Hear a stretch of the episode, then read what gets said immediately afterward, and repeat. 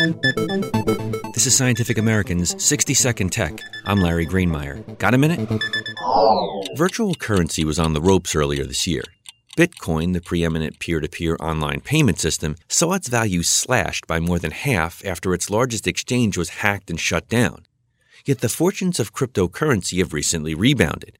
Apple used to block programs from its App Store that managed or otherwise dealt in Bitcoin and its ilk.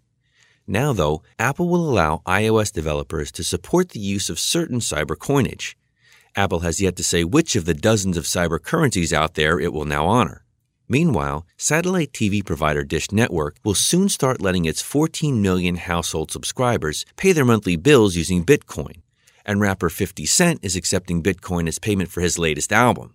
By the way, at this moment's exchange rate, 50 Cent would also be known as 0.00075 Bitcoin. Not as catchy.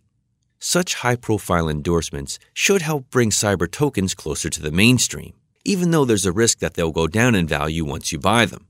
Still, U.S. consumers might be open to the idea. They've been hooked on a virtual currency for decades. It's called credit cards.